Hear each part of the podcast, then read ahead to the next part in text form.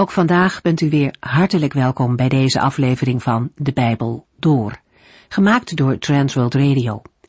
Voor meer informatie kijkt u dan op onze website transworldradio.nl. In deze serie gaat u in vijf jaar tijd met ons de Bijbel door, van Genesis 1 tot en met het laatste vers in Openbaring 22.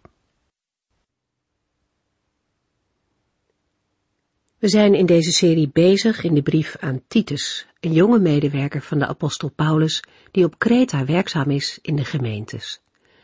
De vorige keer lazen we over hoe een christen om moet gaan met andere gelovigen. Paulus richt zich daarbij tot verschillende groepen binnen de gemeente. Maar hij spreekt eerst Titus aan en wijst hem erop dat hij vrij uit moet zeggen wat God in zijn woord leert. De praktische zaken die volgen hebben alles met dat woord van God te maken.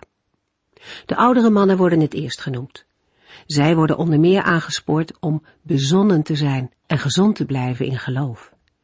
Liefde en geduld moet hun daden kenmerken. Oudere vrouwen mogen door hun leven laten zien wat het betekent om toegewijd te zijn aan de Here. Door hun daden mogen zij een voorbeeld geven aan anderen. En daarnaast worden ze ook aangespoord om wat zij zelf geleerd hebben door te geven aan jongere vrouwen.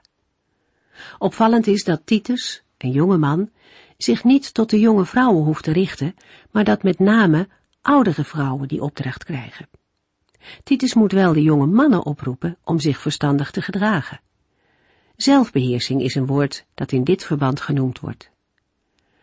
Als laatste groep worden de slaven aangespoord om hun meesters zodanig te eren dat mensen zich over hen zullen verwonderen.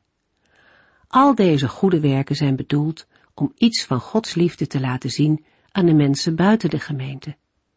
Door goed te doen zijn christenen als het ware een sieraad voor het christendom. We lezen nu het laatste hoofdstuk in deze brief aan Titus. In het derde hoofdstuk van de brief van Paulus aan Titus geeft de apostel nog een aantal vermaningen en herinnert daarbij ootmoedig aan wat ieder mens van nature is. Daarna wijst Paulus naar wat een gered mens in Christus mag zijn. Als een gelovige zich dat realiseert, is het een belangrijke reden tot dankbaarheid en verplicht tot trouwe dienst in Gods koninkrijk. De apostel besluit zijn brief aan Titus met een aantal persoonlijke groeten. Titus 3, vers 1. Herinner de gelovigen eraan dat zij de overheid en het gezag moeten gehoorzamen. Ze moeten bereid zijn om altijd het goede te doen. Met de woorden herinner de gelovigen eraan bedoelt Paulus de hele gemeente.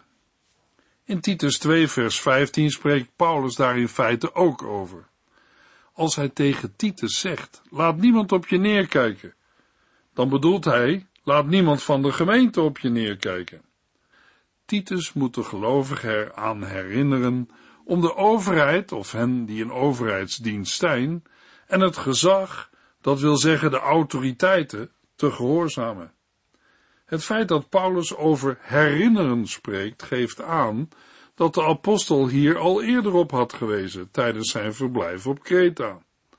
Het is blijkbaar nodig dat de gelovigen op Kreta er steeds weer aan moeten worden herinnerd. Het is belangrijk de overheid te gehoorzamen, want er is geen autoriteit die niet door God is ingesteld. Alle gezag komt van God. Alleen al daarom is het nodig om de overheid gehoorzaam te zijn maar ook voor eigen bestwil. In Romeinen 13 vers 4 lezen we, want het gezag staat in dienst van God om u te helpen en te beschermen. Het is nodig voor een gelovige zich gehoorzaam te gedragen. En dat niet alleen omdat het nu eenmaal van je wordt gevraagd, maar van harte. Dat blijkt ook uit het volgende. Zij moeten bereid zijn om altijd het goede te doen. Het wil zeggen dat een gelovige bereid moet zijn tot elk goed werk, van harte en altijd bereid om vanuit het geloof, genormeerd aan Gods woord en gericht op zijn eer, altijd het goede te doen. Titus 3 vers 2 Zij mogen van niemand kwaad spreken en geen ruzie zoeken, maar moeten voor iedereen vriendelijk en zachtmoedig zijn. Tot een juiste houding tegenover een medemens hoort ook dat je van niemand kwaad spreekt. Een gelovige mag een ander niet in diskrediet brengen, uitschelden of beledigen. De eer en de goede naam van een naaste moet juist vanuit de liefde worden bevorderd. Het spreekt eigenlijk vanzelf dat een christen ook geen ruzie zoekt. Net als in 1 Timotheus 3 vers 3 is ermee verbonden dat een gelovige vriendelijk en zachtmoedig is. Zachtmoedig is een woord met een brede betekenis en kan ook vertaald worden met tegemoetkomend en mild. Het geeft aan dat een gelovig mens verder gaat dan eigenlijk is voorgeschreven. Er is begrip voor de ander en geeft hem ruimte. Een gelovige is zelfs bereid daarvoor zelf een stap terug te doen. Zachtmoedigheid staat naast vriendelijkheid. Het is in het algemeen een eigenschap die bij vrienden hoort, zodat het des te sprekender is dat deze betoond moet worden aan alle mensen, voor iedereen. Het uit zich in alle mogelijke situaties en is verbonden met zaken als nederigheid, bescheidenheid en geduld. Het is belangrijk om te zien dat het daarbij niet gaat om een karaktereigenschap, maar om een werking van de Heilige Geest. Gelovigen mogen niemand belasteren en geen kwaad spreken over andere mensen. Daarbij moeten we ook bedenken dat we niet zomaar alles moeten geloven wat we vandaag te horen krijgen. Veel geruchten gaan van mond tot mond zonder dat mensen er zeker van zijn of ze wel waar zijn. Een andere kant is dat sommige mensen alles geloven wat hun wordt ingefluisterd. Paulus geeft Titus de opdracht om aan de gemeenteleden te zeggen: spreek geen kwaad, zoek geen ruzie en wees voor iedereen vriendelijk en zachtmoedig. Dat wil natuurlijk niet zeggen dat als er in de gemeente iets gebeurt wat niet goed is, of als een broeder of zuster iets verkeerds heeft gedaan, het niet tegen hem of haar mag worden gezegd. Als er overtuigend bewijs is, moeten verkeerde dingen of personen worden aangewezen en moet er gehandeld worden. Dat deed de apostel Paulus ook. Hij noemde mannen die verkeerde dingen deden, zoals Vigelus en Hermogenes, als ook Hymenaeus, Alexander en Philetus. In 2 Timotheus 4 vers 10 noemt Paulus Demas en zegt van hem, Demas heeft mij verlaten. Hij hield te veel van deze wereld en is naar Thessalonica gegaan. Titus 3 vers 3 Vroeger hadden wij ook geen inzicht, wij waren ongehoorzaam, misleide slaven van onze zondige verlangens en lusten. Ons leven was vol wrok en jaloezie. Wij haten anderen en wij haten elkaar.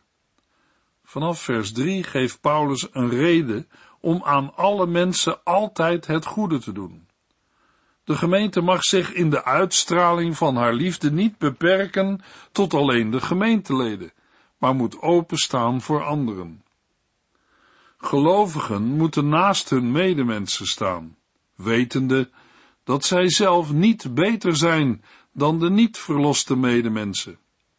Ook gemeenteleden leven van genade.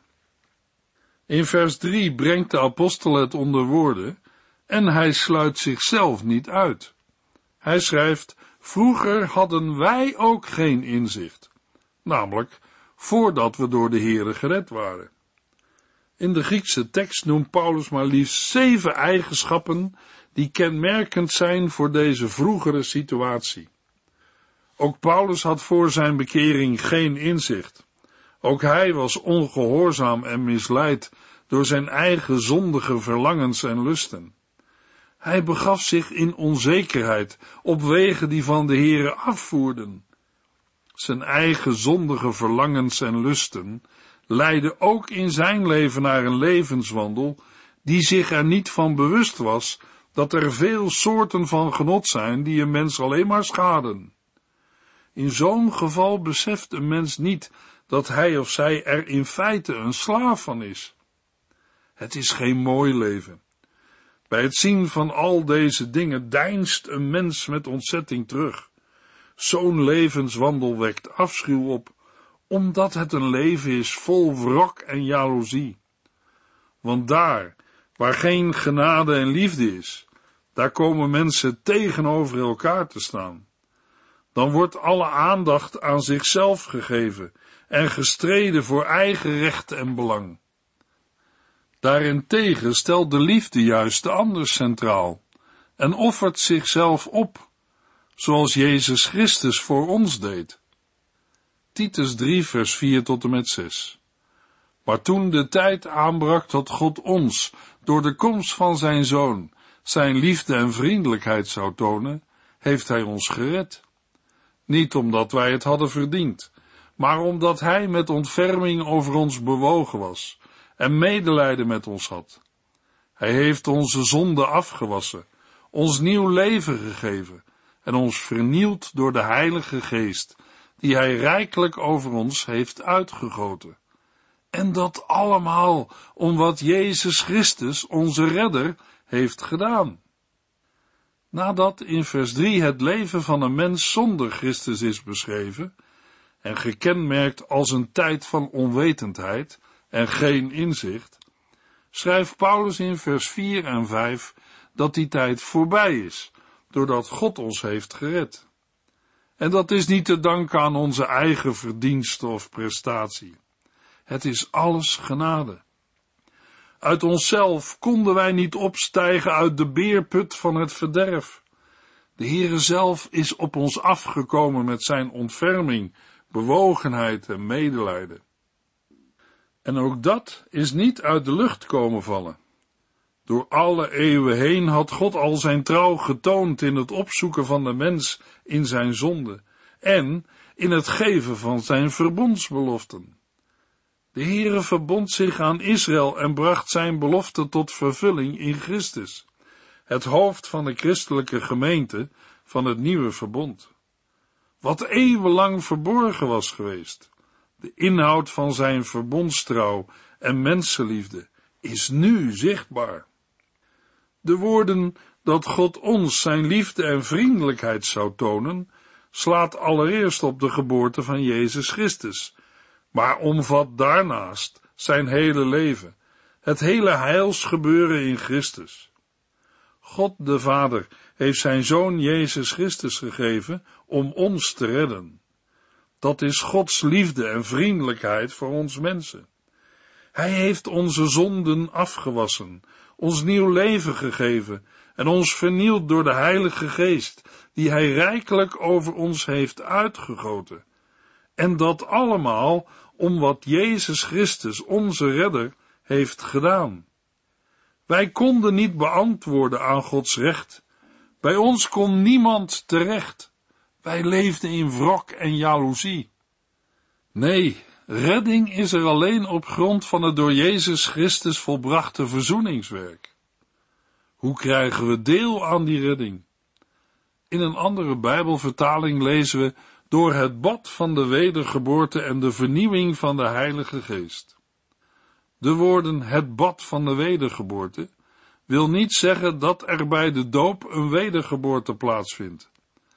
Wel zegt de uitdrukking dat de doop spreekt van een afwassen van zonden en in verband staat met de wedergeboorte en vernieuwing door de Heilige Geest. De Heere heeft zijn redding, wedergeboorte en vernieuwing tot ons gebracht in de doop. De doop is een afbeelding van het verlossingswerk van Jezus Christus in dood en opstanding. Niet in een werk van de gelovigen, maar alleen in het werk van Christus ligt de redding van mensen. Dat laat de doop zien. Deze redding omvat de wedergeboorte en de vernieuwing van de Heilige Geest. In de wedergeboorte wordt de redding persoonlijk toegeëigend en deze redding komt tot uiting in een ware en echte levensvernieuwing. Het is de Heilige Geest die deze vernieuwing geeft en bewerkt. De Heere heeft de Heilige Geest als kenmerk van de heilstijd rijkelijk uitgestort op het Pinksterfeest, maar ook de hele geschiedenis door. Daarom staat erbij, die hij rijkelijk over ons heeft uitgegoten. De Heere giet zijn geest telkens weer uit, op telkens weer andere mensen. Hij doet dit rijkelijk. Door te spreken over uitgieten, legt Paulus de nadruk op de gaven van de Heilige Geest. God geeft van zijn rijkdom, vanuit zijn liefde en genade, aan zondige mensen, die hij op deze manier rijk maakt. In dit uitgieten heeft de Heer Jezus Christus een belangrijke plaats. Hij had de Heilige Geest verworven en beloofd. Hij zou een andere trooster in zijn plaats zenden. De Geest deelt dan ook de rijkdom van Jezus Christus uit. Titus 3 vers 7 Dankzij zijn genade zijn wij voor God rechtvaardig verklaard en erfgenamen geworden van het eeuwige leven, waar wij nu op hopen. Inhoud en doel van de redding is dat wij erfgenamen worden. De erfenis is de volkomen verlossing, niet alleen van de schuld, maar ook van de macht en de gevolgen van de zonde. Deze was beloofd in het Oude Testament en op de tijd die God daarvoor had bepaald, stuurde God zijn zoon. Hij zou ons vrijkopen van de wet, zodat God ons als zijn kinderen kon aannemen. Christus heeft deze genade voor mensen verworven. Als een mens hem aanneemt, maakt hij ons tot mede-erfgenamen van Christus en getuigen wij door de Heilige Geest dat wij kinderen van God zijn. Christus deelt door de Heilige Geest zijn gaven uit aan zijn mede-erfgenamen. We kunnen de erfenis ook omschrijven met heerlijkheid, die dan overeenkomt met het eeuwige leven uit vers 7. Het erfgenaam zijn betekent staan in de hoop op wat komen gaat. In Bijbels spraakgebruik is waar wij nu op hopen niet iets waarvan je maar moet afwachten of het zo is. Nee, het gehoopte is iets dat vast en zeker zal komen. God doet wat hij zegt en heeft beloofd. De weg tot het erfgenaam zijn wordt verwoord met de woorden Dankzij zijn genade zijn wij voor God rechtvaardig verklaard. Gerechtvaardig is vrijgesproken van schuld. Dan is Gods rechtvaardigheid toegerekend aan een niets verdienend zondaar. Het is dankzij zijn genade. In de versen 4 tot en met 7 valt op dat de redding van mensen een zaak van de drie enige God is: de Vader, Zoon en Heilige Geest. Titus 3 vers 8 Wat ik je hier heb gezegd is allemaal waar. Wijs er telkens met klem op. Dan zullen de christenen niet vergeten dat zij goed moeten doen. Dat is niet alleen juist, maar ook nuttig voor onze medemensen. Met de woorden, wat ik je hier heb gezegd, is allemaal waar, wijst Paulus terug op de samenvatting van het christelijk geloof, die hij in de versen 4 tot en met 7 heeft gegeven. Dezelfde woorden komen ook voor in de brieven van Paulus aan Timotheus. Ze geven nadruk en ernst aan. Dat blijkt ook uit het volgende. Paulus wil dat Titus over de zojuist genoemde dingen, die betrouwbaar zijn, geen onzekerheid laat bestaan. Met vaste overtuiging en met klem moet Titus er telkens op wijzen dat deze dingen waar zijn. Het gevolg en doel zullen dan zijn dat de gemeente niet zal vergeten dat zij goed moeten doen. Zo is Paulus weer terug bij wat hij in vers 1 noemde. In vers 4 tot en met 7 heeft de apostel gewezen op de grond voor deze vermaningen, namelijk het verlossingswerk van en in Christus. Het doen van goede werken is geen voorwaarde om het heil te ontvangen, maar uiting van de beleving van dat heil. Voor het woord christenen staat in de Griekse tekst degene die God zijn gaan geloven. De werkwoordsvorm duidt op een toestand die niet veranderd kan worden. Iemand is tot geloof gekomen en dat blijft zo. Maar dit geloof moet wel in praktijk gebracht worden. Gelovigen moeten goede werken voorstaan, dat wil zeggen erop bedacht zijn en zich ermee bezighouden. Al de dingen die genoemd zijn in de versen 4 tot en met 7 en de daaruit voortvloeiende goede werken zijn goed of juist, als ook nuttig voor onze medemensen. Het wil zeggen, gelovigen kunnen er anderen mee helpen. Al het spreken en handelen van een gelovige is ook hier gericht op de eer van God en de samenleving. Christenen zijn niet wereldvreemd, maar ze hebben een taak in de maatschappij. Daarbij is één van de belangrijkste dingen dat de Heere wil dat zijn kinderen betrokken zijn bij het uitdragen van Gods woord.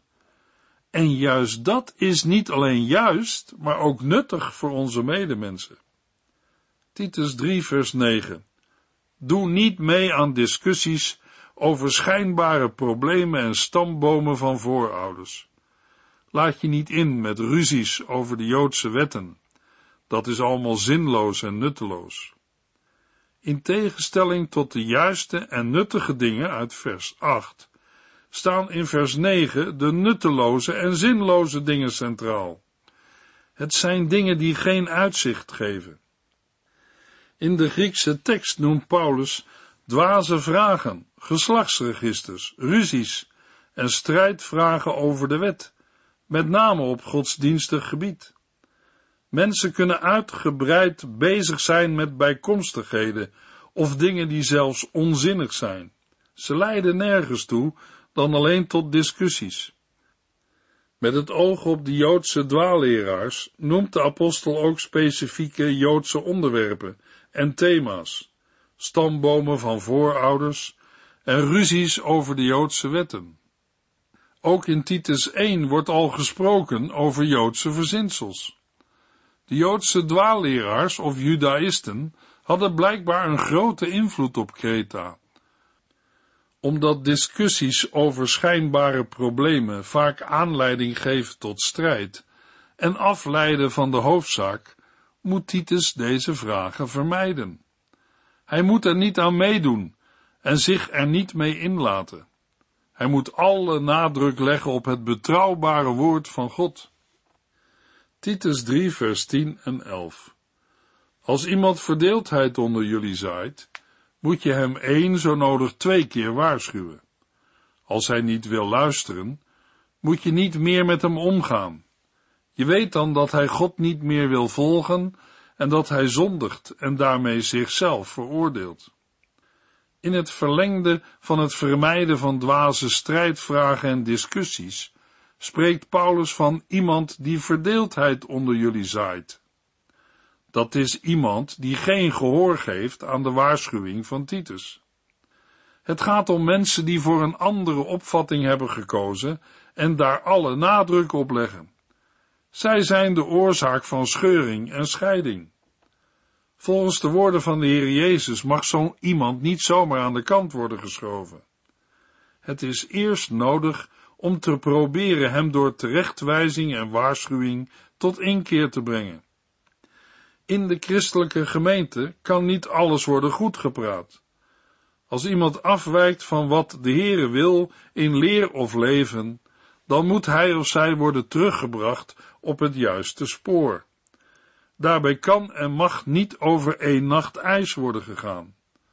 Als een eerste terechtwijzing geen positief resultaat oplevert, moet een tweede volgen. Maar als deze terechtwijzingen geen goed effect hebben, dan moet Titus, zij het met pijn in het hart, niet meer met hem omgaan, hem buitensluiten. Het buitensluiten van iemand die blijvend verdeeldheid zaait, is tot heil van de christelijke gemeente, maar hopelijk ook tot heil van de persoon in kwestie. Zo'n persoon zal zich bezinnen op zijn verhouding tot de Heer en zijn woord, als ook op zijn houding tegenover medebroeders en zusters en tegenover de leiders van de gemeente. Paulus geeft als reden aan om niet meer met een scheurmaker om te gaan en hem buiten de gemeente te sluiten, dat zo iemand zondigt. Hij weigert namelijk naar vermaning te luisteren en daarmee veroordeelt hij zichzelf. Het laatste is een ernstig woord. Gelukkig hoeft Titus niemand te veroordelen. De persoon in kwestie velt zijn eigen oordeel. Zo iemand hoort niet in de gemeente, zolang hij zich niet bekeert. Titus 3 vers 12 tot en met 14. Ik ben van plan Artemas of Tychicus naar je toe te sturen. Probeer zo gauw mogelijk, nadat een van hen is aangekomen, naar Nicopolis te komen om mij daar te ontmoeten. Want ik heb besloten daar de hele winter te blijven. Help Zenas, die de Joodse wet zo goed kent, en Apollos zoveel als je kunt. Geef hun wat zij voor een reis nodig hebben. Onze mensen moeten leren anderen te helpen waar dat nodig is, dan maken ze zich nuttig. Aan het eind van zijn brief gekomen, sluit Paulus af met een aantal mededelingen en opdrachten. Paulus wil ook dat als Artemas of Tychicus zijn aangekomen, Titus zo gauw mogelijk naar Nicopolis komt. Paulus heeft besloten om er de winter door te brengen. In de winter was het reizen niet aan te bevelen. Paulus beperkt het reizen daarom tot de zomer en gebruikte de winter om het werk op een bepaalde plaats een goed fundament te geven. Paulus besluit zijn brief aan Titus met groeten en een zegen. Titus 3 vers 15 Allen die hier bij mij zijn, laat hier groeten. Breng mijn hartelijke groeten over aan onze christenvrienden. Ik wens jullie allen de genade van de Here toe. In de volgende uitzending gaan we verder met het lezen van het Bijbelboek Filemon. U heeft geluisterd naar De Bijbel Door, in het Nederlands vertaald en bewerkt door Transworld Radio. Een programma waarin we in vijf jaar tijd de hele Bijbel doorgaan. Als u wilt reageren op deze uitzending of u heeft vragen, dan kunt u contact met ons opnemen. Tijdens kantooruren kunt u bellen op 0342 47 8432 0342 47 8432. Ook kunt u een e-mail sturen naar de at transworldradio.nl en natuurlijk kunt u ook via de post ons bereiken. TWR, postbus 371, postcode 3770, AJ in Barneveld. Dit programma werd gepresenteerd door Cor Weda en Ike André. Techniek was in handen van Odin van Voerkom. En wij allemaal bedanken u voor het luisteren. Graag tot de volgende keer.